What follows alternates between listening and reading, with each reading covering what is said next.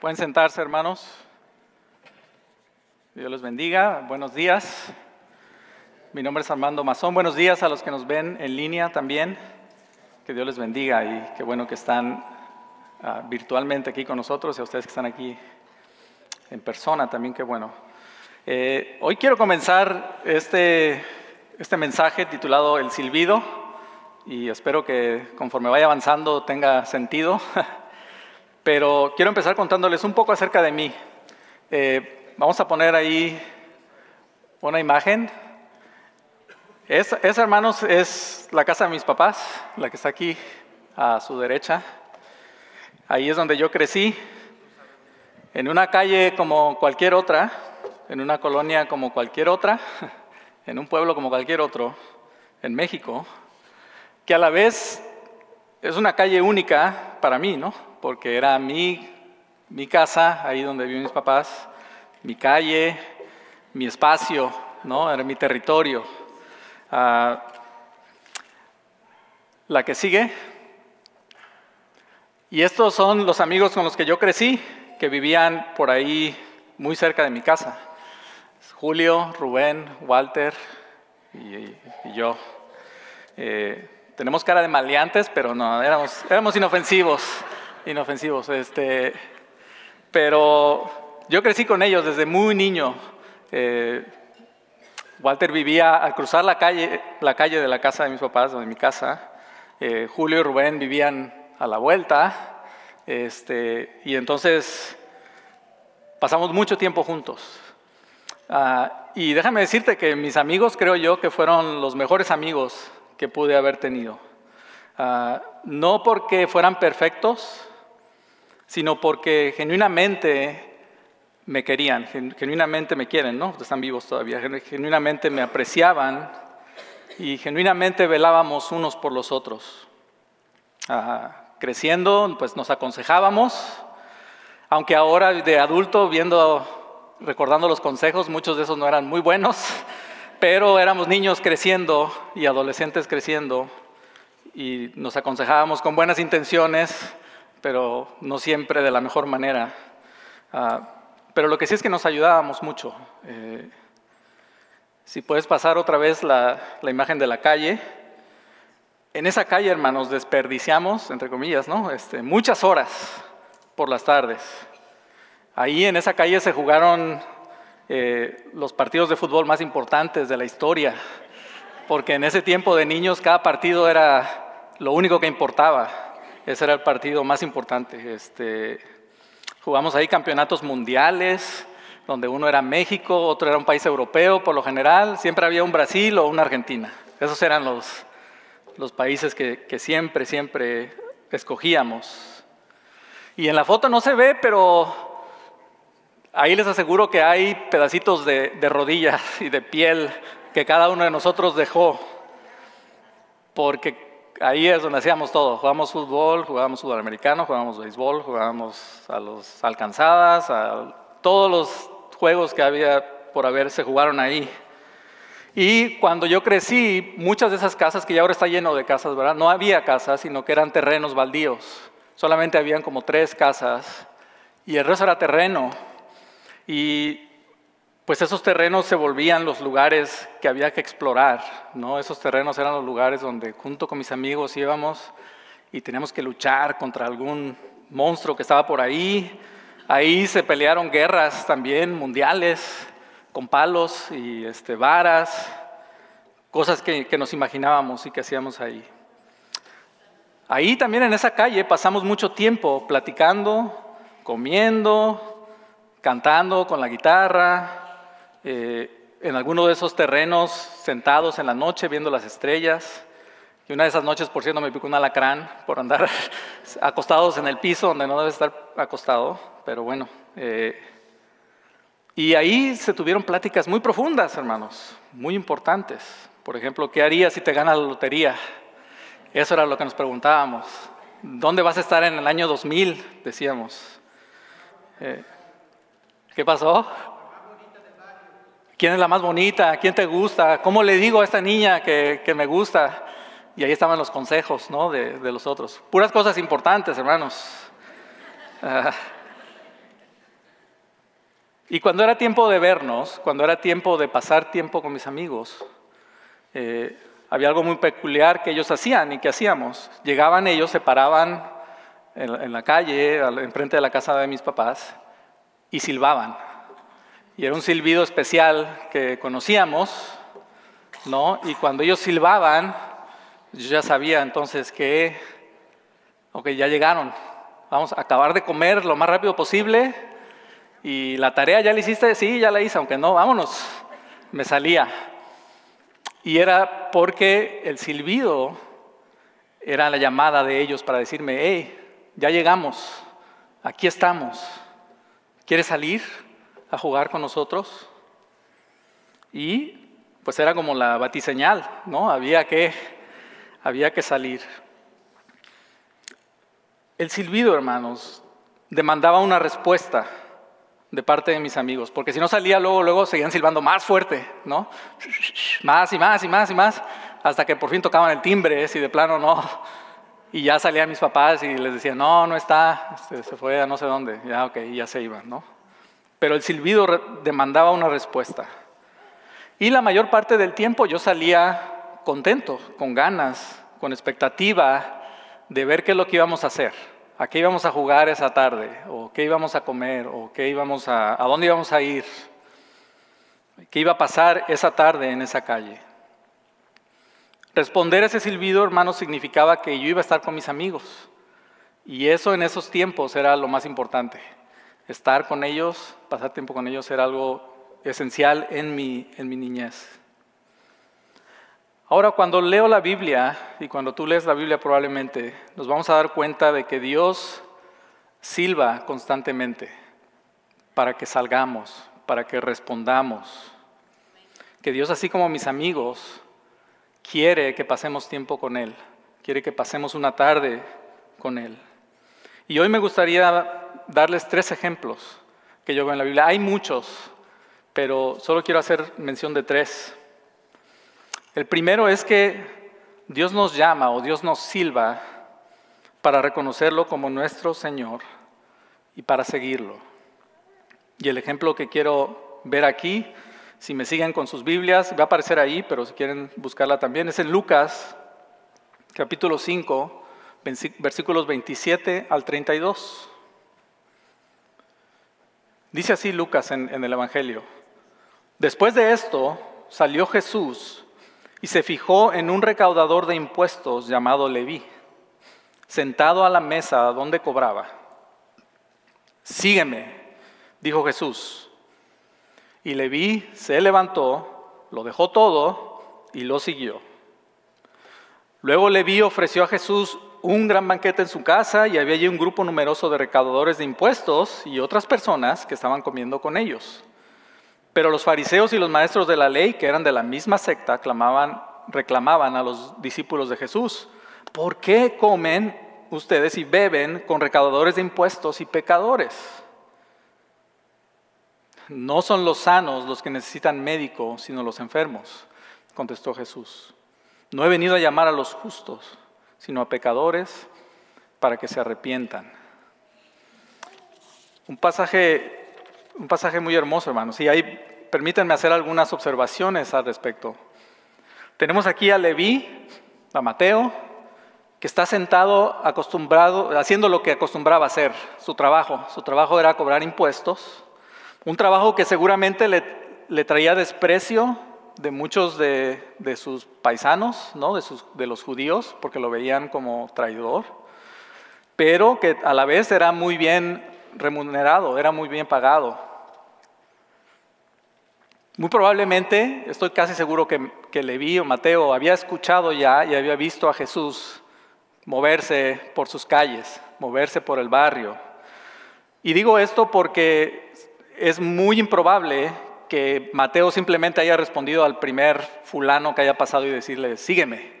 No, yo creo que Mateo ya tenía una idea, o al menos sabía algo de Jesús, y estaba con curiosidad. Ahora, aunque seguramente tenía una idea, lo que es cierto es que en los evangelios vemos que muchos de los discípulos, si no es que todos, no saben a ciencia cierta, al 100%, quién es Jesús. Es decir, saben que es un maestro, saben que hay algo especial acerca de Jesús, pero en cierta manera van a ir descubriendo ellos a lo largo de su caminar con Jesús que realmente Jesús es el Mesías, que realmente Jesús es el Señor. Por eso hay pasajes donde cuando calma la tempestad, por ejemplo, los discípulos todavía dicen, ¿quién es este que aún los vientos y los mares lo obedecen? Es decir, los discípulos van a ir descubriendo en su totalidad el carácter, la persona, lo que Jesús viene a hacer, pero no pueden hacer eso a menos que den el paso inicial, mis hermanos, a menos que Mateo no responda a ese silbido de Jesús y diga, yo voy a salir, yo quiero, quiero ver qué vamos a hacer. Si Mateo no da ese paso, hermanos, no va a poder entender, no va a poder comprender, no va a poder conocer realmente de Jesús. Y Mateo no era digno de ser discípulo de Jesús. Yo creo que los fariseos lo dicen, dicen algo cierto porque Jesús no les dice que la respuesta de Jesús no es, no, sí es digno, Mateo es digno de estar conmigo y por eso yo lo llamé. Noten que Jesús les da la razón. Lo único que les dice él, pues los que están sanos no tienen enfermedad de médico. Los enfermos son los que tienen enfermedad de médico. Y yo no vine a llamar a justos, yo vine a llamar a pecadores y por, por lo tanto Mateo tiene que estar aquí conmigo, porque yo lo estoy llamando a él. Y eso yo lo veo en nuestra, en nuestra vida como algo de bendición. Porque quizás tú, amigo, estás aquí en la iglesia y estás, has escuchado de Jesús, sabes algunas cosas, sabes quién es históricamente, pero no estás seguro de lo que Él ofrece. No estás seguro realmente de quién es Jesús en tu vida. Y lo que yo te digo hoy es que como Mateo, respondas al llamado, des el paso para empezar a caminar con Jesús y te des la oportunidad de irlo conociendo y conforme lo vayas conociendo, yo te aseguro que Él va a cambiar tu vida. Yo te aseguro que Él va a poner, podemos decir de cabeza o podemos decir va, a arreglar, depende de la perspectiva que tengas, va a arreglar tu vida, va a alinear tus sueños, va a darte una vida plena. Dios entonces, hermanos y amigos especialmente, nos llama para seguirle, para ser seguidores de Él. Y otra vez, no necesitamos conocer todas las respuestas antes de decidir querer caminar con Jesús. Yo creo que ninguno de nosotros cuando, aún cuando decimos que hicimos nuestra confesión de fe, ¿no? Y decidimos poner nuestra fe en Jesús, yo no sé ustedes, yo no sabía exactamente todo lo que eso iba a implicar. Y he ido aprendiendo poco a poco y hay muchas cosas que todavía no entiendo y hay muchas cosas en las que el Señor todavía está trabajando en mi vida.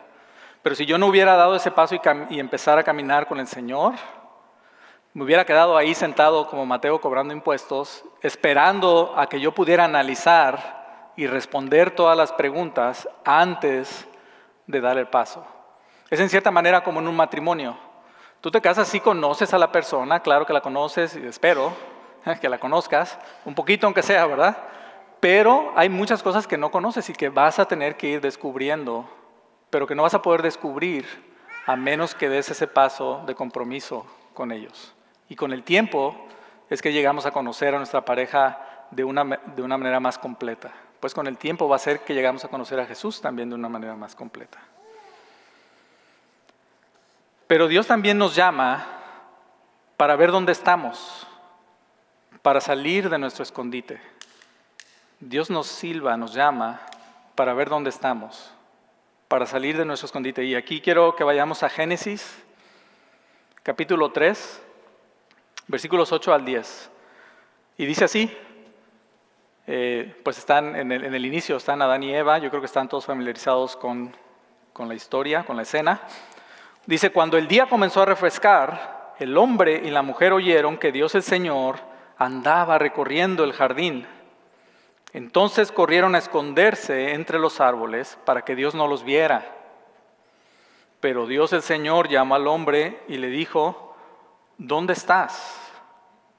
El hombre contestó, Escuché que andabas por el jardín y tuve miedo porque estoy desnudo. Por eso me escondí. Dios, hermanos, muchas veces nos va a llamar, nos va a silbar para que salgamos de nuestro escondite. Y muchas veces lo que pasa con nosotros es lo que pasó con Adán y Eva, es que andamos en pecado, caminamos en pecado y nos queremos esconder del Señor. No queremos responder al Señor porque sabemos que pues va a haber una consecuencia, va a haber que sabemos que probablemente va a haber disciplina, sabemos que va a ser incómodo que el Señor nos diga, y yo creo que como Adán, yo a veces en mi vida he hecho eso, me he escondido cuando el Señor me ha llamado y me dice, Armando, ¿dónde estás? ¿Dónde estás? Y por consecuencia de mi pecado yo trato de, Señor, pues yo sé que tú estás aquí, pero yo me escondo porque tengo vergüenza. Tengo vergüenza de cómo me voy a presentar ante ti. Y es lo que Adán y Eva tienen. Ellos les, da vergüenza porque están desnudos dice, y se esconden, les da miedo. Y es interesante que en, el relato que sigue, ellos se cubren con qué? Con hojas, ¿no? De una manera incompleta, de una manera inapropiada, tratan ellos de cubrir su desnudez. Y muchas veces hacemos así nosotros.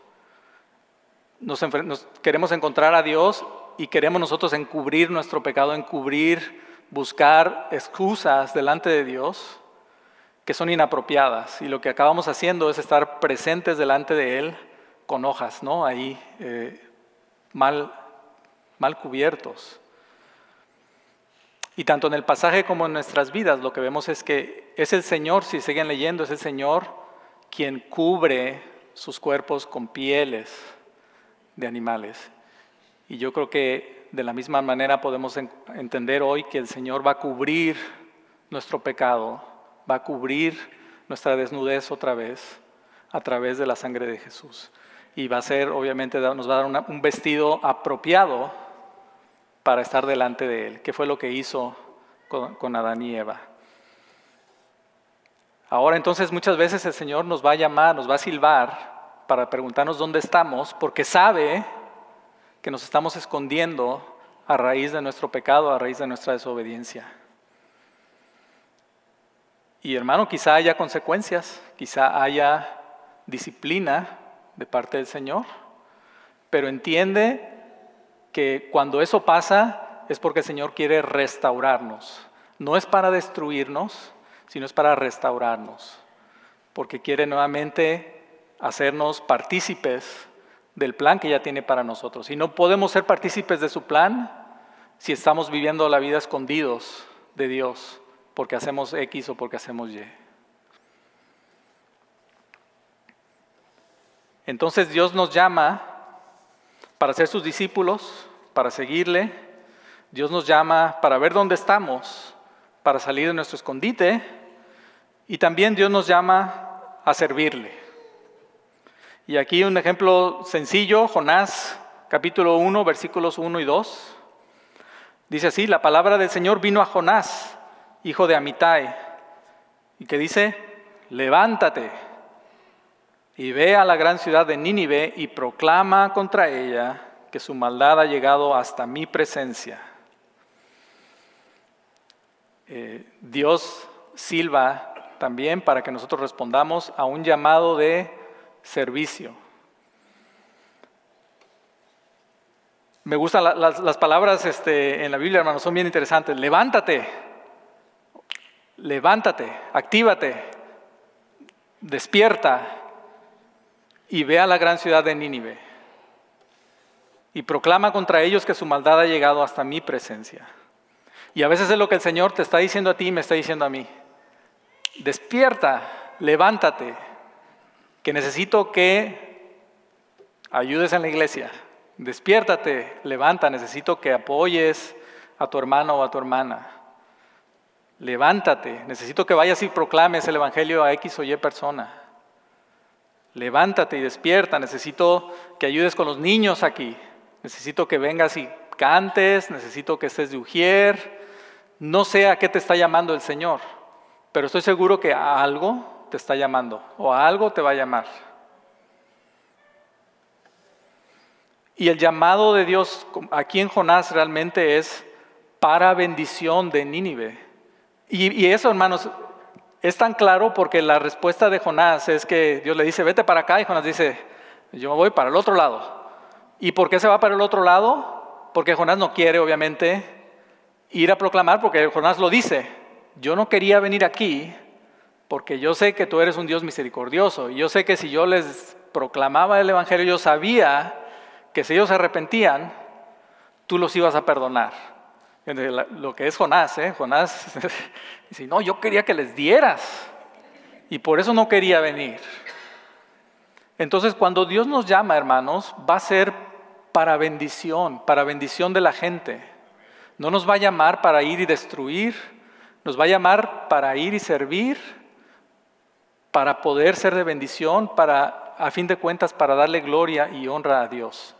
Porque a Dios le damos honra y gloria cuando respondemos a su llamado y porque Dios recibe gloria y honra cuando el hombre es restaurado, mis hermanos. Cuando el hombre que está tirado se pone de pie por la gracia de, Dios, eso trae gloria a Dios, eso le da honra a Él. Entonces su llamado es también para servir. A veces, hermanos, cuando escuchaba yo el silbido de mis amigos, tenía bien claro lo que íbamos a hacer. Ya, ya, habíamos hecho planes, ya sabíamos que nos íbamos a cooperar para comprar los tacos o nos íbamos a jugar un partido de fútbol. Quizás ya sabíamos que iba a venir la reta de los niños que vivían calles más abajo y esos eran siempre los partidos más, más duros, ¿no? Porque eran a muerte, teníamos que ganar. A veces ya sabían todo lo que había, lo que había, pero otras veces no. Otras veces simplemente había que salir, dar ese paso para salir y ver qué se nos ocurría y ver qué es lo, que íbamos a hacer. Entonces yo no sé a qué te esté llamando Dios. Yo no sé si tú tienes claro a lo que te está llamando Dios o con qué planes te ha estado llamando. Pero sí, otra vez estoy convencido hoy de que Dios está a la puerta de tu corazón, silbando, llamando porque quiere que salgas y quiere convivir contigo, quiere hacer algo contigo. Quizás entonces sirva para que lo sigas, porque conoces de Jesús, pero no lo conoces realmente personalmente. Y entonces Él te está llamando y te está diciendo, sígueme, da el paso, sígueme y entérate al caminar conmigo lo grandioso que es realmente ser un discípulo de Jesús. Entonces quizá quiere que lo sigas de cerca para que cambie tu vida. Quizás te está silbando para que salgas del escondite, porque estás, has estado así, escondido por tu vergüenza, escondido por tu falla, y te sientes desnudo y no quieres salir, cuando el Señor está recorriendo el lugar y te está silbando, hey, ven, ¿dónde estás? Si es así en lo que en donde tú te encuentras, yo te animo a que salgas confiando en el perdón y en la gracia de Dios, que está a nuestro alcance, hermanos, a través de Jesucristo. O tal vez Dios entonces te necesita que te pongas de pie y te pongas a trabajar y te pongas a servirle ¿Por qué? Porque en algún lado hay necesidad y Dios está diciendo, levántate y ve y trabaja en esta necesidad, que yo te necesito ahí. No seas como Jonás. Si Dios te está usando, si Dios te quiere usar, va a ser para bendición de la gente, bendición de su pueblo. Sea cual sea, hermano, su llamado, yo te animo a que respondas. Yo te animo a que salgas y pases la tarde junto con Dios. Yo decía que mis amigos eran los mejores porque me querían, y sí, pero Dios, Dios te va a amar mucho mejor de lo que el mejor amigo que tengas en este mundo te puede amar. Dios va a tener los mejores consejos, muchos mejores que el amigo más sabio, más intencionado, mejor intencionado que tú tengas, te puede dar. Y los planes que Dios tiene para ti son más grandiosos que aquellos planes que tú puedas hacer con tus mejores amigos, con la gente con la cual te gusta estar. Y simplemente entonces quiero cerrar con esto. Dios está silbando, hermanos, hoy. Dios está silbando. ¿Escuchas el silbido en tu vida? Y más importante aún, ¿estás dispuesto a responder? Vamos a orar. Señor, gracias por ser un Dios que busca. Señor, gracias por ser un Dios que llama. Porque si tú no hubieras venido, Señor, a buscarnos, si tú no hubieras venido a llamarnos, no tendríamos esperanza, Señor, estaríamos perdidos. Estaríamos viviendo y dando golpes al viento, Señor, sin, sin, caminando sin rumbo, construyendo cosas, Señor, sobre la arena. Pero te damos gracias porque tú viniste, Señor, y nos llamaste, y nos restauraste, y nos diste un fundamento que es la roca, Señor para que sobre ella construyamos, Señor, nuestros planes, construyamos nuestros sueños y para que en ella tú también ah, construyas nuestra vida, mi Dios. Gracias pues te damos porque tú eres un Dios que está silbando, así como silbaban mis amigos, Padre. Y yo te pido en esta mañana por mis hermanos que si, si en algo ha tocado esto, Señor, sus corazones, que ellos respondan. Y Señor, te doy gracias por tu paciencia para conmigo en esas veces en las que tú me has llamado y yo no he respondido, Señor. Y ayúdame también a responder. En el nombre de Jesús. Amén. Y bueno, hermanos, no sé si tienen sus, sus copitas. A fin de cuentas, hermanos, este llamado, este llamado de Jesús es un llamado a la comunión a tener comunión con Él. Y es lo que Dios quiere. Dios quiere que tú camines con Él, Dios quiere que, que tú le conozcas. O sea, en pocas palabras, quiere tener comunión contigo. Y eso era lo que Jesús hacía con sus discípulos. Jesús comía con ellos, cenaba con ellos, eh, servía junto con ellos, les enseñaba, tenía comunión con sus discípulos. Y el día de hoy vamos a recordar, hermanos, que para que nosotros podamos tener comunión hoy con Dios, Jesús tuvo que entregar todo, literalmente todo. Jesús tuvo que entregar su vida. Y cuando tomamos hoy de la cena, estamos recordando ese sacrificio que Dios hizo por nosotros para darnos la oportunidad de poder entonces caminar con Él, de poder cenar con Él, de poder tener una relación con Él.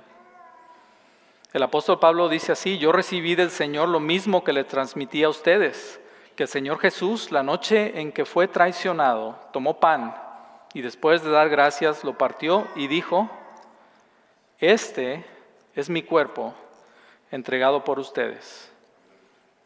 Hagan esto en memoria de mí. Vamos a comer del cuerpo, hermanos.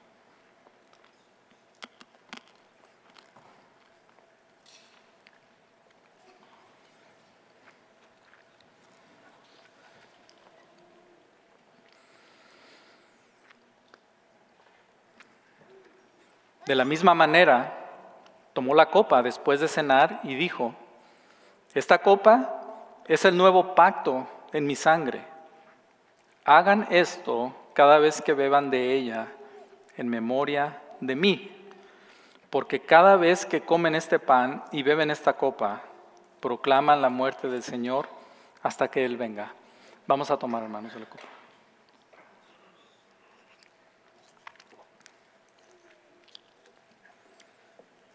Señor, proclamamos, anunciamos, Señor, que tú moriste en la cruz. Pero también anunciamos, Señor, con esperanza, con gozo y con victoria, que tú venciste, Señor, a la muerte y que tú vienes otra vez. Y te damos gracias por eso, Señor. Y, anhelo, Señor, anhelamos el día en que comamos este pan y bebamos esta copa en presencia tuya, Señor, sentados a la mesa junto contigo, Padre. Y mientras tanto sabemos que tu Espíritu está aquí, que tu presencia está aquí con nosotros. Te damos gracias por eso, Señor, por el sacrificio que hiciste, por la victoria que lograste y por tu regreso, Señor, glorioso y pronto, Señor. Ven pronto, Señor Jesús. Gracias por lo que has hecho. Amén.